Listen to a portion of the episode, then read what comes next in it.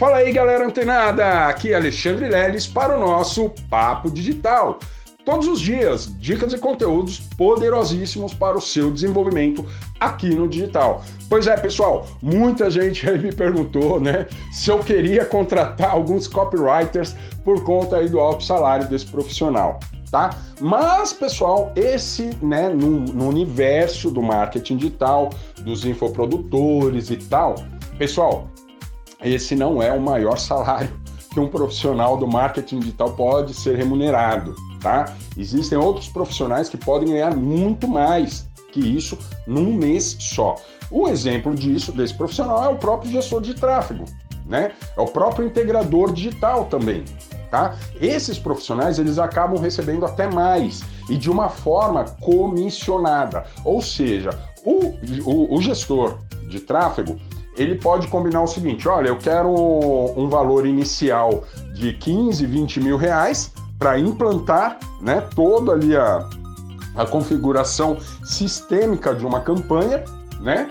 E depois, quando você fizer algumas vendas, né? Isso é a conversa entre o, o, gestor de tráfego e o infoprodutor. E depois que você realizar algumas vendas, eu vou ter X percentual em cada uma das vendas. Então, esse X percentual faz com que o salário, né? Ou seja, a remuneração do gestor de tráfego, ela pode até ultrapassar a remuneração ou a receita daquele infoprodutor. Olha só, pessoal, então, né, a gente muitas vezes pensa, ah, não, eu quero ser infoprodutor, vou ser só afiliado, isso, aquilo, outro tal. Mas olha só, pessoal, temos áreas dentro do marketing digital que realmente remunera muito bem.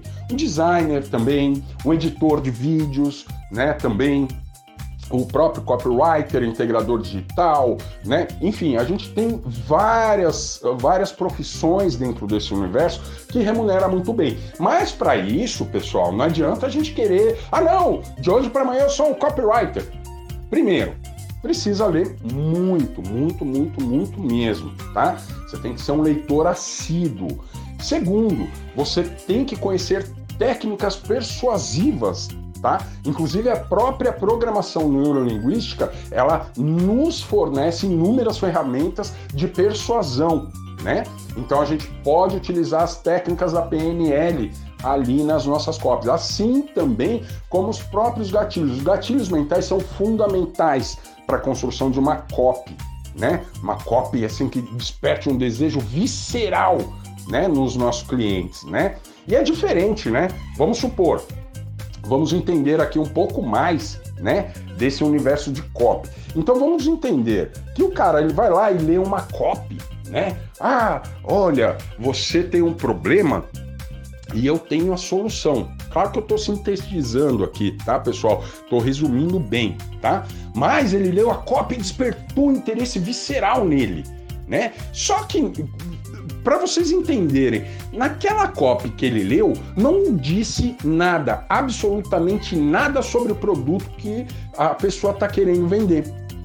E como ele despertou esse desejo visceral? Exatamente com técnicas de gatilhos mentais, técnicas de persuasão, da própria PNL, a programação neurolinguística. Então, pessoal, para você se tornar um bom copy, né, um copywriter, onde todo o mercado vai ficar de olho querendo fazer uma contratação, seja por um job ou uma contratação definitiva, até para o concorrente dele não ter você lá na equipe dele, Pessoal, precisa se aprofundar muito, muito, muito mesmo nesses três pontos que eu abordei para vocês tá? Conhecer, ler bastante, né? Escrever bastante, é, se tornar aí um, um, um leitor assíduo, né? É, conhecer técnicas, né? De gatilhos mentais, isso é in, imprescindível e também técnicas persuasivas da programação neurolinguística, tá? Então, se você tem isso, você consegue é, desenhar, tá? Uma narrativa tá? Construir essa narrativa desde o começo, da origem ali da abordagem do seu cliente até a hora que você efetivamente vai fazer a venda, tá? Então você precisa ter aí um montante de, de, de instrumentos para se tornar esse profissional. Não basta somente ir lá, escrever bem e simplesmente você é um bom copywriter. Tá, pessoal? Então, se você pretende, né, fazer isso, ah, não, mas eu sou leitor assíduo e tal, meu, se aprofunda muito em gatilhos mentais, em programação neurolinguística e técnicas de persuasão. Com isso, você vai conseguir construir copies, né, e uma narrativa de toda ali a visitação, toda a navegação do seu cliente, desde o primeiro contato até a efetivação da venda, uma narrativa super agradável e super persuasiva, onde no final o cliente não tem como optar se não comprar o seu produto.